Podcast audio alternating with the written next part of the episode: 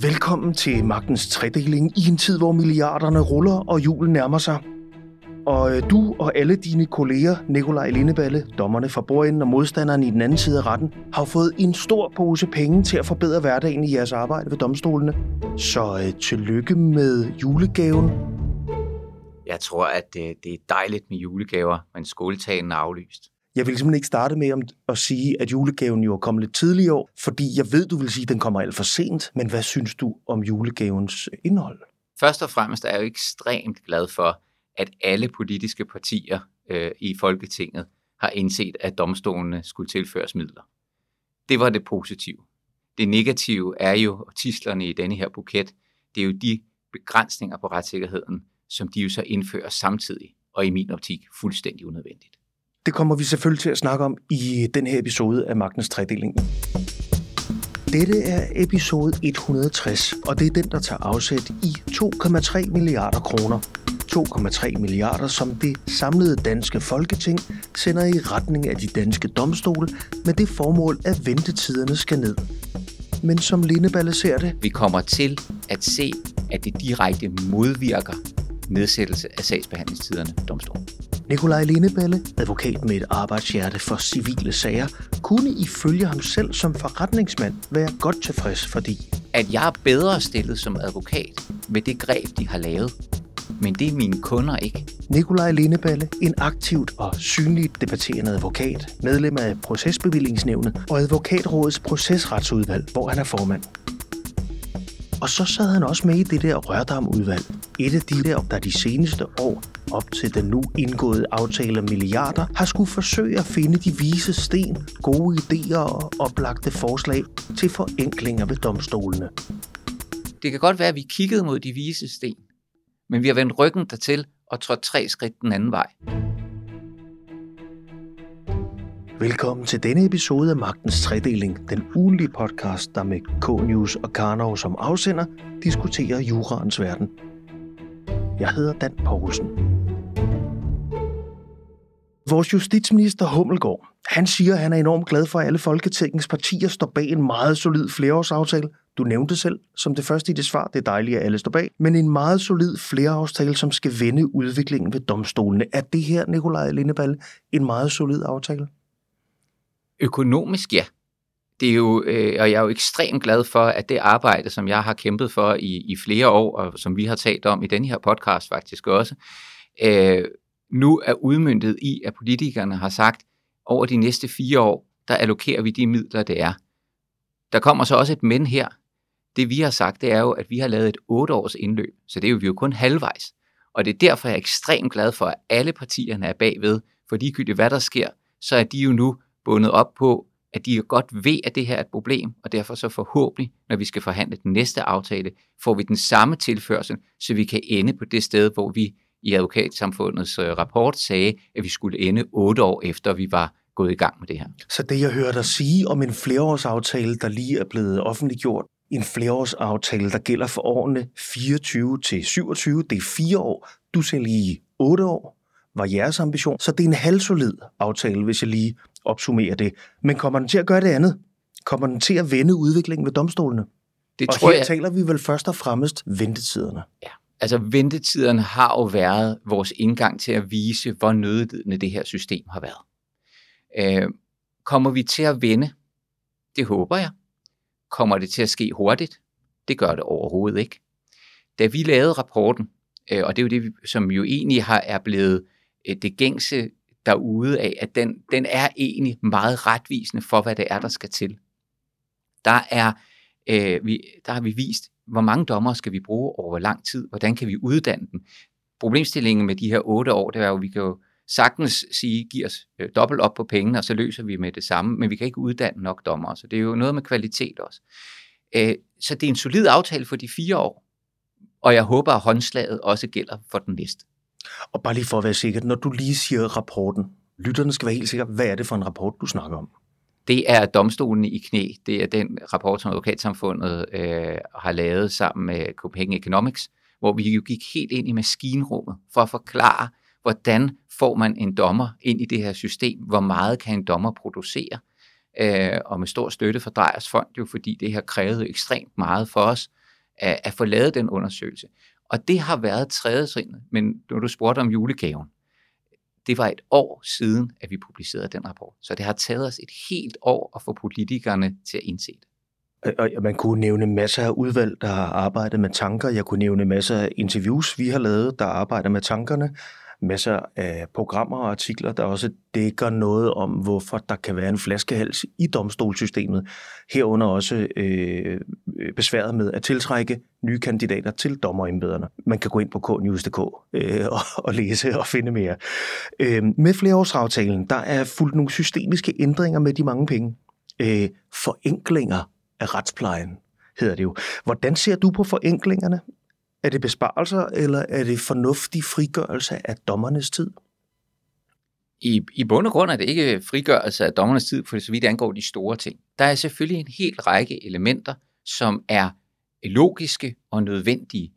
Øhm, da vi indgik i, øh, i udvalget, hvor en stor del af, af forenklingerne, det såkaldte Rørdam-udvalg, Rørdam-udvalget, ja. der, var, øh, der vidste vi jo ikke, at der ville komme penge. Så opdraget var jo ligesom at sige, hvordan kan vi forenkle øh, og eventuelt spare nogle penge, sådan så vi kan få frigjort nogle ressourcer i systemet. Øh, de store ændringer, for så vidt angår den civile retspleje, det er jo der, hvor mit hovedarbejde øh, ligger, det stammer fra Retsplejerådet. Det var ikke underlagt en proces. Ikke underlagt en proces, hvor vi alle sammen kom til ord. Og det er jo det, som er den største tissel øh, i denne her buket, øh, der er kommet, øh, som jeg ser det. Og vi kommer til at se, at det direkte modvirker nedsættelse af sagsbehandlingstiderne ved domstolen. Hvad mener du med det, at det kommer til at modvirke sagsbehandlingstiderne?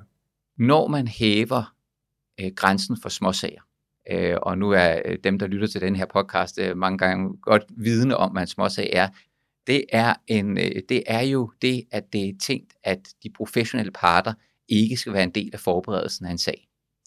Forberedelsen er lagt på dommeren. Og jeg har talt med masser af byretsdommere, som siger, jamen det er jo helt evident, jeg vil gerne lave ordentlige afgørelser. Hvis det er mig, der skal forberede en civil sag, som ellers ligger på advokaterne, så skal jeg bruge mere tid. Og vi har vist, og igen tilbage til rapporten, og alle er enige om, at dommerne arbejder faktisk rigtig, rigtig meget i den arbejdstid, de har.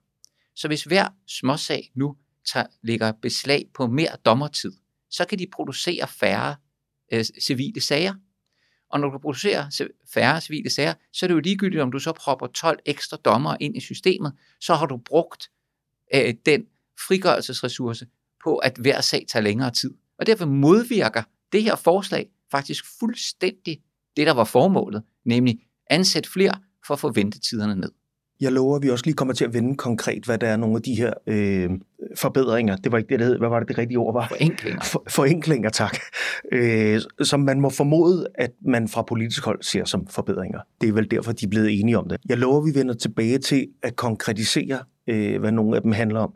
Øh, men bare lige sige, man kunne godt argumentere for, at du bare står og er sur, fordi at du bliver taget som advokat ud af, af nogle potentielle øh, opgaver, hvor det ikke længere er dig, der skal fremlægge sager, men at man er, vil gerne, man ønsker at bygge et system, hvor det i højere grad er dommerne, der driver processen.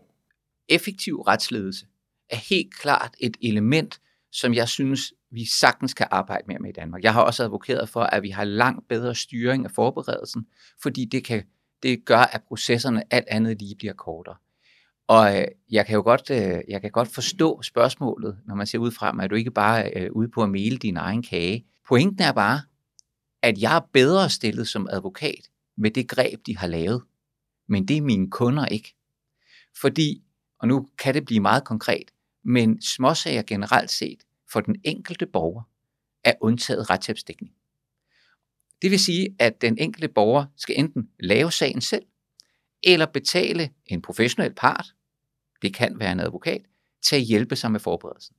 Ingen af de omkostninger vil være dækket, når sagen færdiggøres. Jeg lover dig, Nikolaj Lindeballe, at den her øh, podcast kommer til at slutte med, at du får et spørgsmål om det her. Fordi at det var det, du sagde som afslutning, som det vigtigste emne da jeg interviewede dig for lidt over to år siden. For to år siden, der gæstede du os nemlig også her i Magtens Tredeling. Det er den, man kan finde inde på vores hjemmeside eller i sin podcastplayer, der hedder episode 124.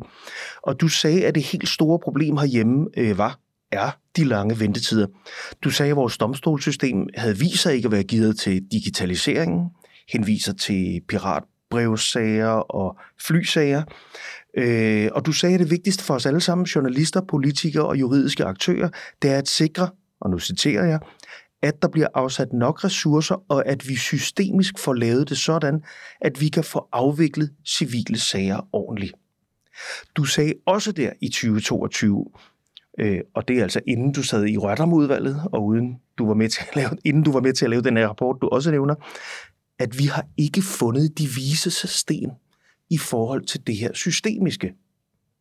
Kan du huske, at du sagde, at vi har ikke fundet de vise sten, og det er bare to år siden.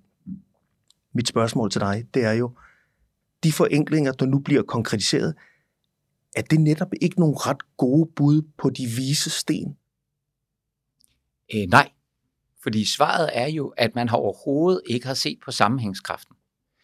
Øh, vi havde en øh, konference, hvor øh, vores justitsminister var ude, og han sagde, at han ved godt, at nogle af de her tiltag rent faktisk modvirker øh, retsfølelse og retssikkerhed.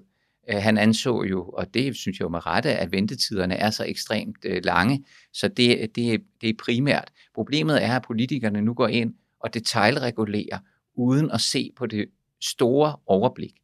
Og når du regulerer en sådan ting her, øh, som er min hovedanke øh, i det, uden at se på alle de bagvedliggende regler og hjælpesystemer, der skal hjælpe den enkelte borger med at få ført helt berettigede sager igennem, uden at det skal være økonomien. Og det var også det, jeg sagde for to år siden. Vi må aldrig have det sådan, at det er den rige, der kan bruge domstolssystemet, men den, der ikke har midler, eller den, der har almindeligt begrænsede midler, bliver undtaget fra domstolssystemet. Og når man ikke sørger for at øh, regulere eller ændre det, vi har peget på omkring retshjælp, fri proces, øh, offentlig retshjælp, jamen så ødelægger man det endnu mere. Så man, det kan godt være, at vi kiggede mod de vise sten, men vi har vendt ryggen dertil og trådt tre skridt den anden vej.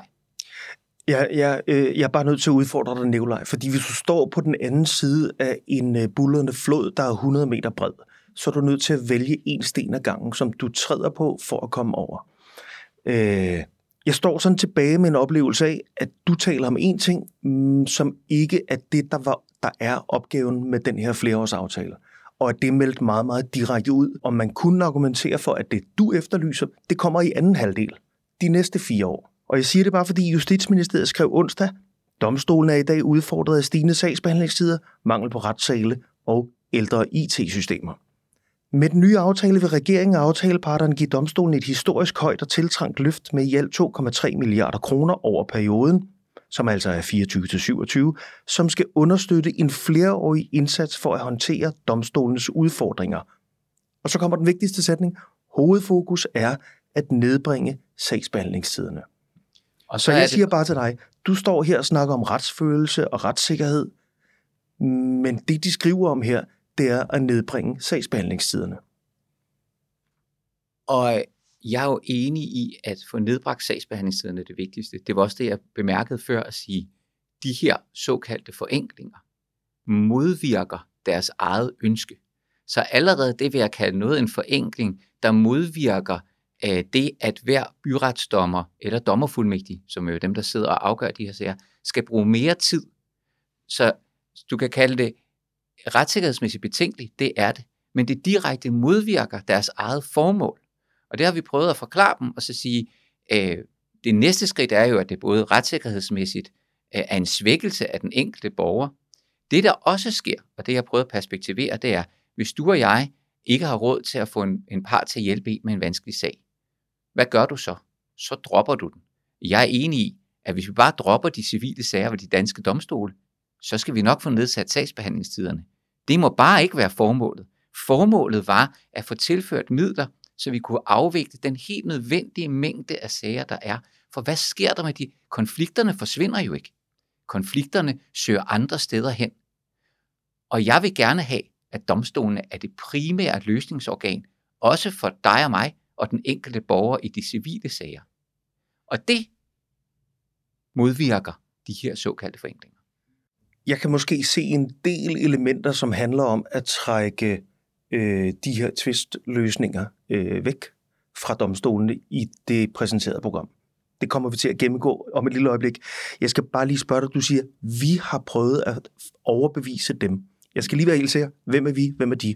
Det er jo alle aktører. Øh, det er øh, alle os aktører, der sad i Rørdamudvalget. Det var fra Dansk Industri øh, til Forbrugerrådet til advokatorganisationerne. Vi har forsøgt som en samlet enhed, det er også, hvis man kigger på det, os, der har dissenteret i forhold til en række af de tiltag, vi fandt betænkelige i Rørdam-rapporten, øh, har forsøgt gentagende gange at råbe dem, altså de andre politikerne op på, hvad er det for en vej, de går ud af. Øh, hvis du gerne vil hæve den op, nu har jeg jo talt retssikkerhed. Jeg elsker at tale retssikkerhed, fordi det er noget, der ligger mig på sinde. Øh, fordi det, det her er... Og det er gratis at snakke om? Nej, det er nemlig ikke gratis. Okay. For det viser rapporterne her nemlig, at retssikkerhed er noget, vi skal stå vagt om, og er nemlig ikke gratis. Fordi skulle det have været gratis, vi reducerer nu øh, ud fra øh, Domstolsstyrelsens beregninger, øh, domstolenes øh, forbrug af penge på civile sager med 7 millioner kroner om året. Men samtidig gør vi nu, at 70 procent af sagerne ikke skal have professionelle aktører. Og hvad er det for 70 procent, du det, nævner her? 70 procent, det er, når man ser på statistikkerne, 70 procent plus minus, er de sager under 100.000, der går ind i systemet.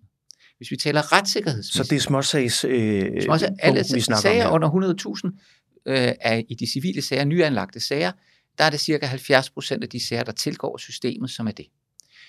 Vi har en ekstra... Og det er vel lige præcis, øh, og jeg er nødt til bare at sige, et af elementerne i den her forenklingsoplistning, øh, det er jo, at småsagsgrænsen hæves fra 50.000 til 100.000. Det vil sige, hvis du som borger har en tvist, som er på 99.999 kroner, er den for lille til, at du kan få den for retten. Er det Ej, det, du kan jo godt få den for retten, hvis du selv vil køre den. Altså, og så skal dommeren hjælpe dig. Øh, jeg plejer at sige, at jeg har sager, som, som drejer sig om flere penge, som er mindre kompliceret end en sag øh, om, om en eller anden entreprise, der drejer sig om under 100.000 kroner, hvor der er behov for, hvad er ansvarsgrundlaget for entreprenøren, eller er det øh, et ansvarsgrundlag for øh, byggeteknikeren, eller hvor er vi henne? Er det ingeniøren? Afdækning af alt det her. Og alt det arbejde nu, det er mere kompliceret i, i sager under 100.000. Så en af de ting, som som jeg har anført gentagende gange, når jeg kan komme afsted med det i podcast eller i samtaler med dommer eller samtaler med lovgiver, det er at sige, penge er ikke i sig selv en, et udtryk for, om noget er kompliceret. Øh, det er sagen. Så ved jeg også godt, og det står også i forenklingen, ja ja, men der er jo en mulighed for at undtage sager fra øh, under 100.000 kroner. Det kan godt blive en almindelig sag. Det gjorde man også med sagerne under 50.000, fordi argumentet er meget det samme der har retspraksis bare været ekstremt restriktiv. Det vil sige, at vi får meget sjældent sagerne sparket ud.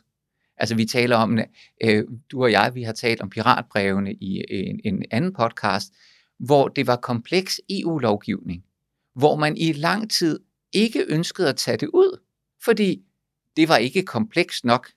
Så jeg køber ikke ind på den øh, politiske præmis om, så bliver det bare øh, undtaget vi står med et yderligere problem, og det synes jeg er meget vigtigt, øh, specielt i den her podcast, det er, vi har jo et lovgivningsforpligtelse på at uddanne advokater, der skal tage sig af sager i retterne.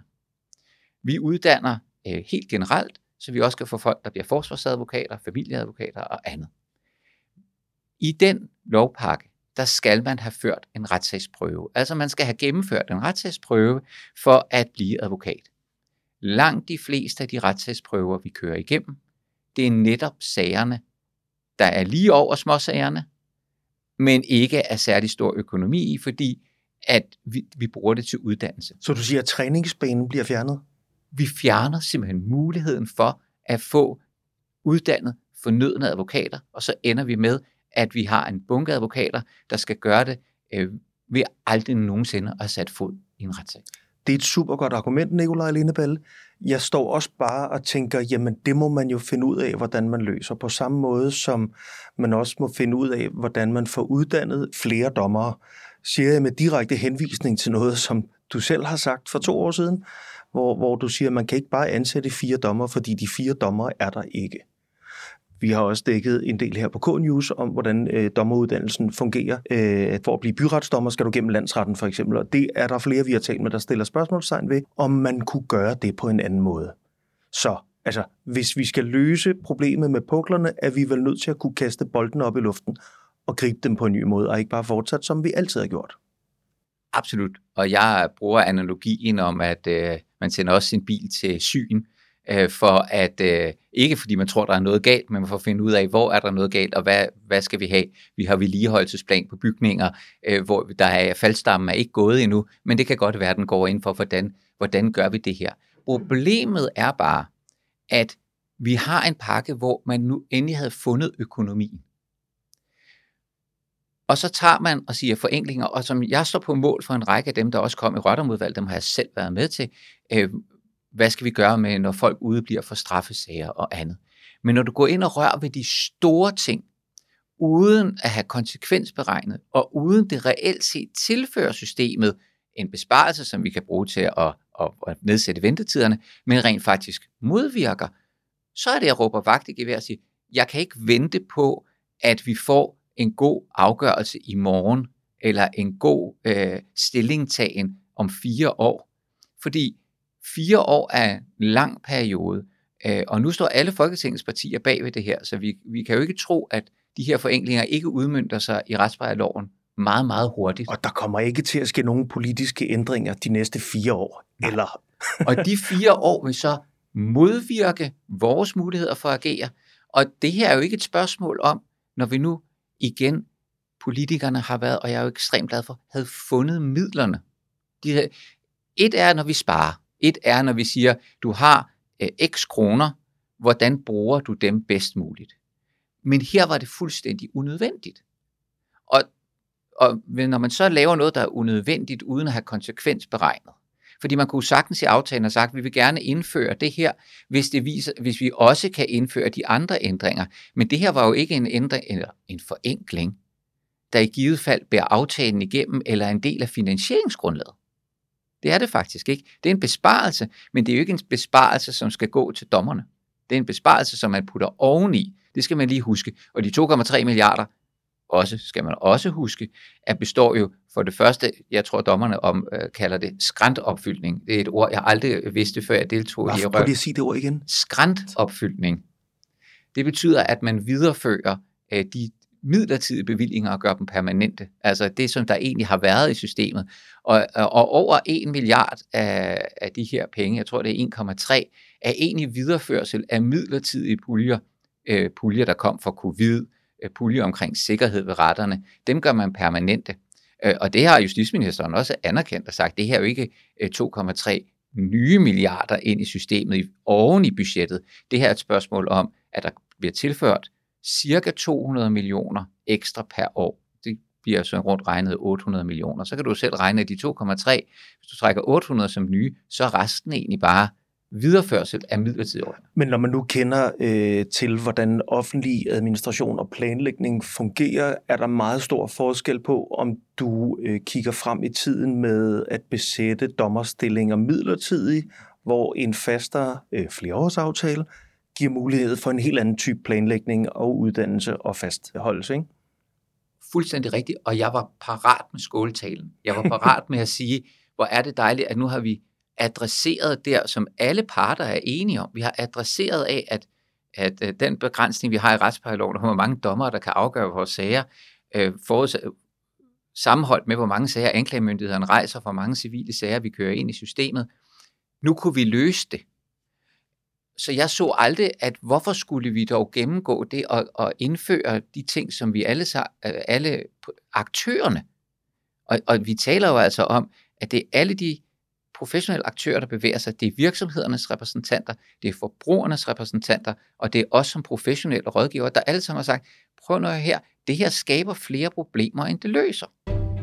Og det er den kobling, jeg er rigtig, rigtig ked af.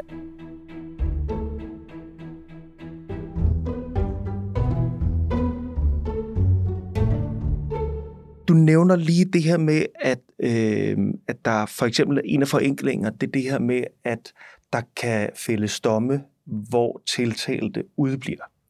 Det er jo et åbenlyst greb til at øh, ikke spille dommernes tid. Altså, en dommer har en, en, en øh, domsforhandling i sin kalender. Tiltalte udbliver, når vi må finde en ny tid i kalenderen om syv måneder. Øh, når jeg løber med mine kolleger her på K-News, løber listen igennem af forenklingstiltag, er der jo rigtig mange af dem, der grundlæggende har der til fælles frigivelse af dommernes tid. Øh, jeg kunne godt tænke mig bare lige at prøve at, at løbe et par stykker af dem igennem med dig. Øh, der er en overskrift, der hedder den lidt sjove, domstolstrukturen og andre tværgående spørgsmål. Det er den mest fluffy af overskrifterne, jeg lige kunne finde. Øh, men der står, at domstolens behandling af flykompensationssager smidiggøres og forbedres ved at stille krav til standardiserede oplysninger i stævning og svarskrift i flykompensationssager. Og i øvrigt er det et, et besparelses, besparings, besparelsespotentiale på 0,2, altså 200.000 kroner. Altså, det her er skrevet ind i en flereårsaftale, at der skal stilles krav til dig som advokat om, hvordan du eventuelt, ikke nej, hvordan du meget præcist standardiseret skal formulere dig i en sag om flykompensationer. Er det rigtigt forstået? Det, det er sådan, som jeg også har forstået det. Det vi, det, vi har hørt omkring de her sager, der skal man jo huske, at øh, der er det jo sjældent advokaterne, der, der kører lige præcis flysagerne, fordi det er jo automatiseret. Jeg tror, de fleste, der har åbnet en eller anden form for mail, øh, eller, eller været på en webside i de sidste fire år, er blevet mødt med, har du været forsinket på en flyafgang, og så har automatiseret ting. Og det vi, det vi har hørt fra domstolene, igen, hvorfor jeg mener, at effektiviseringstiltag og se på forretningsgange altid er nødvendigt. Det er nødvendigt her øh, øh, hos K-News, det er nødvendigt i, øh, i min advokatforretning, det er nødvendigt i domstolene. Og der har det bare vist sig, at der var nogle praktiske problemer af, at når en, en computer har skrevet stævningerne ud øh, på en kompensationssag, ikke indeholdt de oplysninger, der er nødvendige, så bliver man jo nødt til at guide det, fordi det er jo mange tusind sager. Altså vi, vi taler jo i 10.000 sager. Og det var lidt det samme problem, vi havde med piratbrevssagerne, at de samme sager egentlig altså det var standardiserede stævninger, som ikke tog sig af den specifikke position. I går hørte jeg, at øh, noget af dommerne var udfordret med, at det var at komme en flykompensationssag ind, hvor man ikke havde angivet flynummeret. Så er det jo svært at vide, om flyet har været forsinket, hvis flynummeret og datoen ikke, ikke er til stede. Det var et eksempel, jeg har jo ikke selv set det, men så der er det jo ikke et økonomisk øh, besparelse. En effektiv, for mig er det en effektivisering af, at dommerne hurtigere bliver guidet hen til det. Jeg, jeg læser det, jeg opsummerer lige. Jeg, jeg, jeg kom til at smile, da jeg læste den her formulering, fordi jeg ser en øh, mangeårig erfaring hos øh, dommer, øh, dommerfuldmægtige eller øh, folk ude ved andre, andre øh, juridisk personel ude ved domstolene, som har siddet og været enormt irriteret over at skulle forholde sig til nogle dokumenter, der var ikke standardiseret. Øh, det, det er sådan, jeg læste den, og det kunne jeg ikke lade være med at grine en lille smule af, mest fordi jeg forstår det virkelig godt. Vi kender det jo alle sammen øh, to papirer, hvor der burde stå det samme, men man skal finde ud af, hvor tingene står.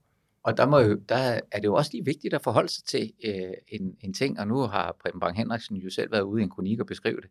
Hvad er det for nogle tiltag, som øh, aftalen afspejler en række af tiltagene, som Rørdam øh, udvalget øh, beskæftigede sig med. Hvor kom de tiltag fra? Det har både Nina Parise, øh, Parise Bunde og jeg selv og andre jo kommenteret på, at vi, ligesom bedt om at forholde os til konkrete ting. Preben Bang Henriksen har selv sagt, 25 mindst af de øh, forslag, vi har siddet og behandlet, det er jo kom fra ham. Øh, den anden del, Ja, fordi kom... han selv havde skrevet et indlæg i avisen, ja, ja. som blev reelt står i kommissoriet for Røttermodvalget, ja. så vidt jeg husker. Ja. ja. Og plus her, og det er ikke mere end en uge siden, han selv skrev hvor han sagde, at han var rigtig glad for den flereårsaftale, der var på vej, fordi en række af de tiltag, som jo så er kommet i det her bilag, er direkte taget fra hans idéoplæg. Øh, så vi ved jo derfra, og så har domstolen selv peget, og det her er helt overbevist om, er et af de øh, domstolspegede på forslag. Og vi kunne jo ikke andet end at sige, som de eksterne, det kan vi godt forstå. Jeg kan da godt forstå, at det er irriterende, hvis, øh, nu er det jo computer, så det er jo nemt at slå på en computer, der ikke får, får lavet tingene ordentligt, men øh, at vi skal sørge for, som lojale parter i en retssag, altid oplysning. Vi er rettens tjenere på det punkt. Vi skal sørge for, at dommeren får de oplysninger, der skal til. Hvis det viser sig over tid, at, vi ikke er, at man ikke er den opgave voksen inden for et givet øh, sagsområde, så er standard ting, i hvert fald måske en nudging måde til at få dem ind på. Ikke at man skal udfylde en blanket, øh, men det gør jo i og for sig ikke noget, øh, når det drejer sig om standardiserede sager, og en flykompensationssag er jo en ekstrem standardsag. Hvad er grunden til, at du ønsker kompensation af de tre for? Altså, du, forordningen er jo en standardblanket i sig selv, hvis du læser den igennem. Det er en almindelig civil retssag, ikke? Og så er jeg jo glad for, at man ikke har gået skridtet videre og sagt, at det skal være i alle sager, man skal have et eller andet andet. Og det var slet ikke på bordet. Så jeg tror bare, at du skal se øh, en række af de her ting som domstolens egne ønsker til, hvordan kan vi øh, smidiggøre det. Jeg har bare svært ved at se, hvor i retsplejeloven de har tænkt sig at smide det her ind. Det bliver jo mere en meddelelse for domstolen. Ikke? Hvorimod småsager, ankebegrænsninger, nu har vi ikke talt ankebegrænsninger, nu skal, tænker jeg nok, vi kommer tilbage til. til det. Øh, nævningegrænsen, øh, doms, øh, domsmandsgrænsen. Lad os lige få det sagt, øh, eller, eller få det øh, øh, forklaret nu, hvor du nævner det. Øh, det du nævner her, det er, at der bliver ændret på grænsen for, hvornår sager skal øh, være nævningesager, og dermed også, hvor mange dommer, der skal bruges i de sager. Øh, og hvad var den anden, du lige nævnte? Og det er jo, altså, man rykker hele systemet. Øh, og, øh, normalt. Og, og appelsager, ja. øh, sagde du ikke? Ja, jo, men det er jo den civile. Ja. Og så har du strafferetsplejen, og det skal, er der andre mennesker, der skal gøre sig meget mere klogere på end, end, øh, end den civile advokat. Bortset fra, at vi, en af de drøftelser, vi havde, og igen tilbage til mit udgangspunkt, vi havde de her drøftelser, før vi vidste, der kom penge ind i systemet. Vi havde et nødledende system, og så må vi sige på, hvordan, hvor, kan, hvor kan der i givet fald spares penge, og hvor ligger vi grænsen på retssikkerheden, hvis det er penge, der skal spares. Og det, der man gjorde, det er, at man sagde, prøv at høre her, nævningssager. Det er nogle dyre nogen. Det er mange mennesker, der skal være involveret. Ikke kun dommer, vi har også almindelige mennesker. Øh, anklagerne er typisk oprustet. Sagerne er komplekse. Sagerne er dybt indgribende for den tiltalte. Altså, det er jo mange års fængsel, vi taler om. Kan man rykke den grænse uden at man virkelig går køb af det. Og da man endte på 6 år, fordi kommissoriet lagde op til 8 år, men det alle parter, inklusive øh, advokaterne, sagde, det går ikke, fordi seksårsgrænsen er der, hvor forsøg på manddrab ligger typisk i strafpositionen. Altså bare for det sagt, det er helt, det er, altså det er helt firkantet skåret ud. Det ja. er, hvad er, er strafudmål, hvad er den potentielle strafudmåling, yes. der er blevet hævet meget, ja. øh, i, før, før det nu bliver til nævningssager. Ja, og så, nu, så sagde vi, hvor, hvor kunne vi i hvert fald hvis man skulle ud og spare, nok godt ligge linjen. Og vi havde lange drøftelser, hvorfor den endte, at netop ikke positionen præcis 6 år skulle være med, men det skulle være op altså til altså 4 til 6 år. Og, og det, var, det var jo en, ret, øh, en retsovervejelse at sige, hvad er det for nogle typer af kriminalitet, med hvilke straframmer vi ønsker, at, at vi har den ordentlige retsgaranti, som en nævningesag er. Og det, og det gennemgik vi alle sammen, men igen på bagtæppet af, vi havde et nødledende system. Vi vidste ikke, om der ville komme øh, 1 million jeg skal ekstra lige gennem det, fordi, undskyld, jeg afbryder, men det er fordi, det nødlidende system handler ifølge vores justitsministerium og alle vores politikere, som jo er folkevalgt af dig og mig. Det handlede om, at øh, ventetiden er for lange. De ventetider skal ned. Det kan gøres ved at frigive nogle dommerkræfter. Hvis du tager en nævningssag, hvor der sidder tre dommere og ændrer det til en dommer, så har du frigivet to dommere. Derudover kommer alt det logistiske, der handler om, at kalender, der skal, du retter mig bare, Nikolaj, du står og... Ja, ja men det er fordi, at, ja, bare fordi, at, jeg, jeg snakker at det, man, det, det, man gør, af dommertid. Ja, men, men, øh, men det er jo ikke så enkelt, at man bare går fra tre dommer til en dommer, eller skal have færre øh, mennesker ind, om det er domsmænd, eller det er øh, antallet af nævninge. Det er ikke så simpelt, fordi der er jo gråzoner imellem af, at der skal være reservedommer og andet, så, så der er ikke en en-til-en besparelse. Og det var jo det, vi gennemgik og sige, hvad kan vi gøre? Hvor kan vi i hvert fald nogenlunde stå på en, en grund, hvor vi siger, at øh, vi er ikke glade for det, men her kan vi nok spare nogle penge for at få det nødledende system igennem. Men tesen var jo, og det var det, vi startede på indgang af Rørdom, sagde, prøv men alt det her kan løses, hvis I tilfører de ekstra midler. Skåltagen var parat. Jeg havde skrevet den i går. Hvor er jeg glad for, at dommer, øh, hele Folketinget, og igen, jeg er super glad for, at det er alle partierne, der er bagved, domstolene skal finansieres ordentligt. Vi er jo stadigvæk, og nu siger jeg vi, fordi jeg føler mig jo som en del af domstolssystemet, som en professionel aktør i det, er jo stadig en netto plus forretning for, for staten. Retsafgifter og andet inddrager over 8 milliarder kroner. Det samlede budget for domstolen er under 3 milliarder kroner vi er, at det, er jo, det er jo mærkværdigt at sige, at domstolene, den tredje statsmagt, Hører er en plus. at man privatiserer domstolsvæsenet? Overhovedet ikke. Øh, nej, for det mener jeg jo, det er jo den tredje 8 milliarder, det ville de kunne gøre meget for. Ja, Nikolaj, men- jeg, prøv, jeg vil gerne lige videre til, til et andet af de konkrete eksempler, fordi fra den her forenkling af retsplejen, der står øh, et andet eksempel. Værvet som mødeleder og juridisk garant i børn- og ungeudvalg bevares som den del af dommernes hovedbeskæftigelse. Men, og så kommer det her meget væsentlige men, andre domstolsjurister kan ligeledes varetage værvet som led i deres ansættelse ved domstolene. Altså her er vi ude i at fjerne øh, dommere, som du for to år siden øh, understregede er meget kompetente dommer. Du anser vores dommerstand for at være meget kompetent. En del af deres tid er blevet brugt ude i de her børne- og ungeudvalg i, kom- i kommunale sager. Øh, nu bliver der åbnet op for, at de skal ikke sidde der mere. Det tror jeg ikke, at man skal læse ind af det åbning, at de skal ikke sidde der mere. Men den De udfordring, behøver ikke sidde der mere. men den udfordring, vi så ind i, da vi diskuterede det her, øh, specifikt det her forslag, er, er, at der er en række områder, hvor vi har svært ved at have nok dommere til at varetage dem. Men fordi det var sådan øh, skrevet ind i loven, så kunne vi ikke undgå, altså, altså så, kunne, så stod man med situationer, hvor man havde ubesatte muligheder. Det her var en måde at åbne op for, der står stadigvæk domstols, øh, domstolsjurister, altså at vi, at vi anvender øh, ressourcer, øh, uagtet om de er aktive dommer eller ej, men vi må igen aldrig gå på kompromis med den kvalitet, vi sætter for brugeren. Det her er noget af det mest indgribende, vi har over for mennesker. Fordi vi, vi svanger, øh, snakker om øh, tvangsfjernelse. Vi, vi snakker om at, at tage folks børn fra, ja. fra familier, og det er noget af det mest indgribende, vi nogensinde kommer til at gøre. Så vi må aldrig gå på kompromis, men vi vil heller ikke have en så rigid regel, at vi ikke kunne sætte yderst kompetente mennesker for bordenden, hvis de over, overholdt det. Så, Og så så derfor mig- er det jo også en, Og så, en mig, forenkling. og så lad mig lige i al retfærdighed sige den sidste linje, som også står i, i det her punkt i dokumentet, som er, at udvidelse af personkredsen foreslås begrænset til erfarne domstolsjurister og pensionerede dommer. Og det er netop det, at den her er giver jo en fleksibilitet. Ja, Ikke? ja, så det, er ja. det, er jo, det er jo det eneste, vi kiggede på der, fordi vi netop ikke ville tag det væk. Og så er, øh, og så er der uden for mit kompetenceområde vide noget om, om dommers bierhverv og hovederhverv og andet, og hvordan det hænger sammen. Øh, men for os var det jo allervigtigst, at vi havde kompetent mødeledelse og reel mødeledelse i de her ekstremt indgribende sager.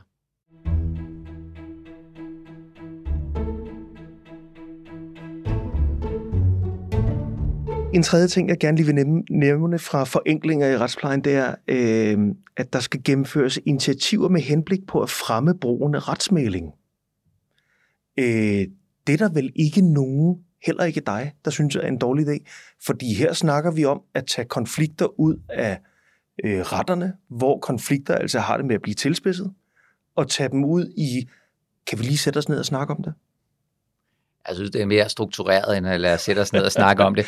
Nej, og jeg er en stor øh, tilhænger af retsmening. Der er, jeg har løst mange sager ved, at, øh, at folk i et struktureret miljø med en, en kompetent part for bordenden får diskuteret og talt en konflikt i mål. Og det er jo, øh, det er jo også symptomatisk, at vi fra øh, advokats side jo har presset på af, at vi bare, en, og der kan vi jo tale om IT igen, en helt strukturel ting af, at når man anlægger en sag, så skulle man meddele, om man var interesseret i retsmelding eller ej. Typisk når du anlægger en sag, øh, har der i min optik jo, der er konfliktniveauet et af de steder, hvor den piker meget. Nu bliver, du, nu bliver jeg nødsaget til at stævne dig, fordi der er sket et eller andet. Der har vi jo fået gjort IT'en anderledes af, at man accepterer retsmelding, med mindre man direkte fravælger det. I forsøget på at sige, at vi skal have flere over, er der ikke nogen af de her konflikter, vi kan løse. Så jeg er en stor tilhænger af det her, fordi det er i et, i et forum og i en form, som fordrer, at folk kommer i mål med en aftale. Så nej, jeg kan kun være rigtig glad for, at vi arbejder med mailing og mediation i forhold til en række af de her konflikter. For du har helt ret. En konflikt i retten, øh, der ender med en dom, der ender du typisk, hvert fald som hovedsagen, med en, der er glad, og en, der ikke er glad. Og en meningssituation ender jo ofte i, det kan godt være, at du ikke har to, der har armene højt hævet over hovedet, men du har to parter, der kommer videre og kan se sig selv i det, de kommer videre i. Når jeg læser det punkt her, så står der også i, øh, der står også, at det i Røddermodvalgets arbejde er blevet øh, påpeget som et årligt potentiale fuldt indfaset til 500.000 kroner.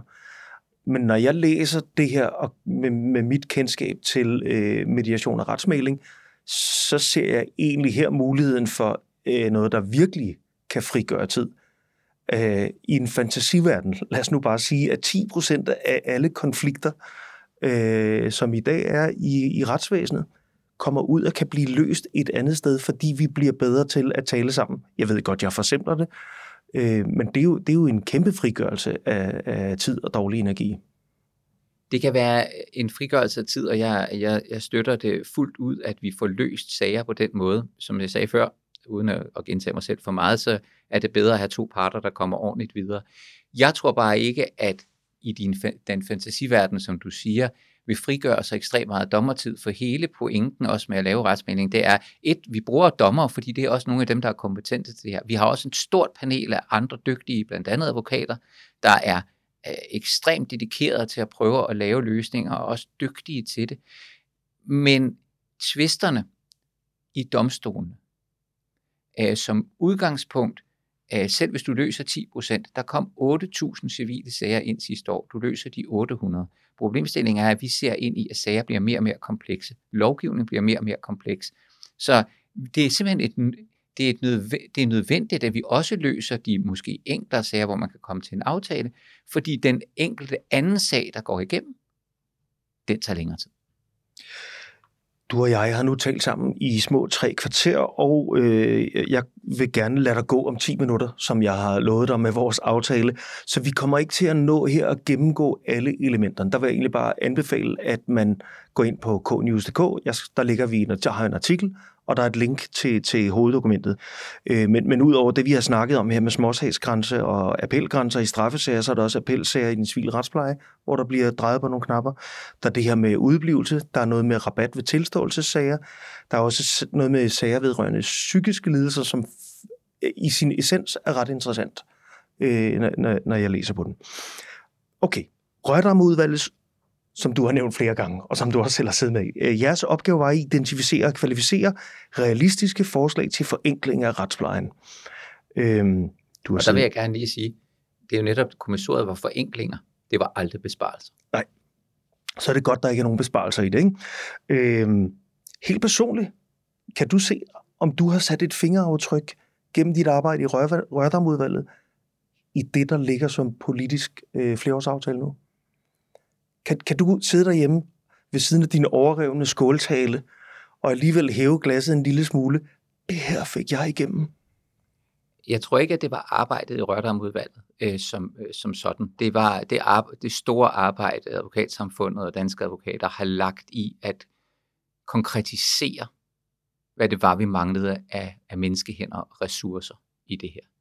Øh, det stammer fra den rapport, som vi har talt om. Altså, der fik vi konkretiseret det, fordi før har vi jo bare talt om, der mangler hænder. Men der fik vi kvantificeret og kvalificeret det. Øh, Rørdomudvalget, jeg har sat mine aftryk. Det øh, kan man, hvis man læser rapporten, det, det er måske ikke så mange, der har gjort, se, at øh, der er lavet øh, tre hoveddissenser. Det er øh, min dissens i hver af dem, hvor vi har påpeget, at det her er simpelthen uden for det. Men jeg tror også, det var en nødvendig øvelse, inden at vi fik pengene, inden at, at Finansministeriet gik med på pengene, at vi viste, at der reelt set ikke var meget at hente i besparelser i, i systemet. Øh, fordi det har sikkert været brohovedet til at sige, så bliver vi nødsaget til at finde nye penge. Og det kobler så tilbage til det, vi startede øh, den her udsendelse med. Er du glad, øh, Nikolaj, for den her flereårsaftale? Jeg er super glad for, at vi har fundet pengene men mændet er bare blevet så meget større.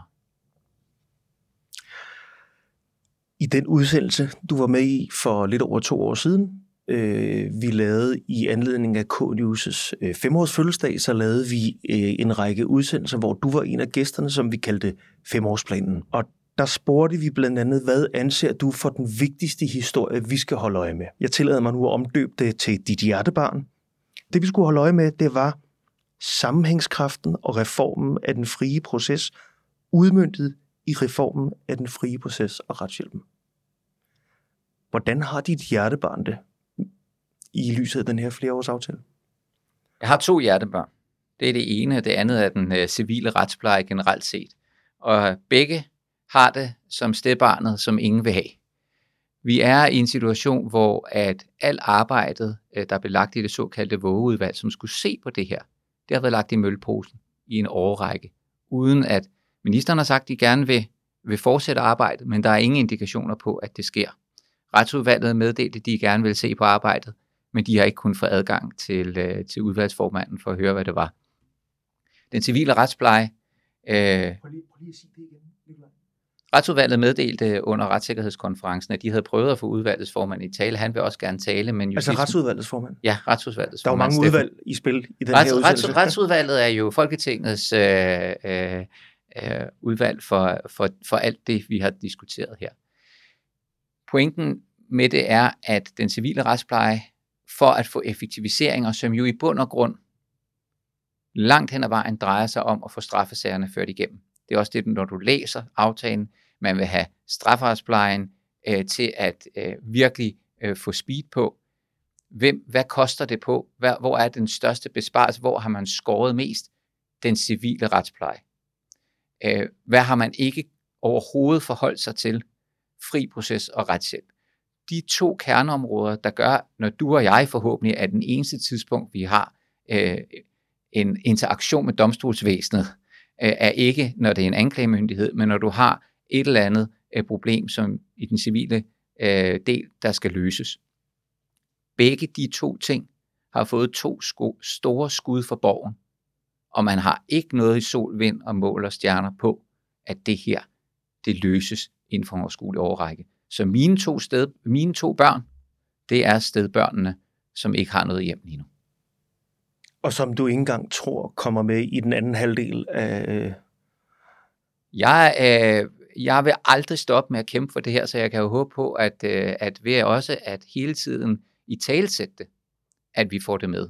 Og det, øh, jeg indtil blækket er tørt, og derfor havde jeg også skrevet skoletalen, og ikke kun øh, talen om, hvad det var, jeg var ked af.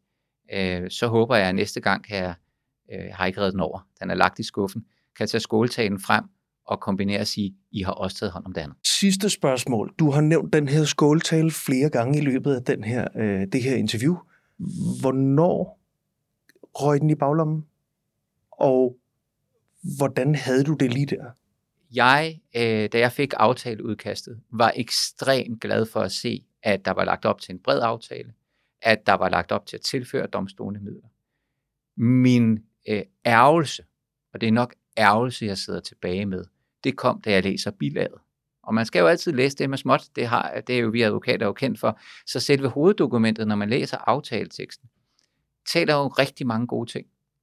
Men ærgelsen kommer jo i, at man indfører, og nu igen, jeg er civiladvokat, indfører kæmpe begrænsninger og reducerer den civile retspleje på en måde, der i min optik er helt unødvendigt for formålet. Og derved var det ærgelse, og skoletalen havde lyttet. Kære minister, hvor er jeg glad for, at du har samlet hele Folketinget til at finansiere vores nødledende domstole.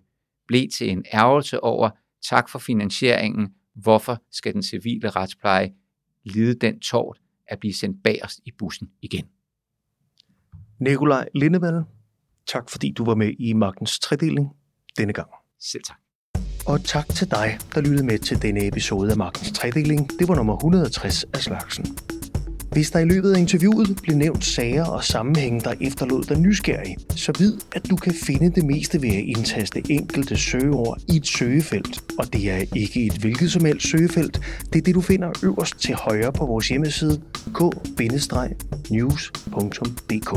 Derinde finder du hele K-News' samling af artikler og podcast, som vi har udgivet de seneste seks år hvor vi sætter fokus på store og små emner og debatterer, hvordan juraen udvikler sig.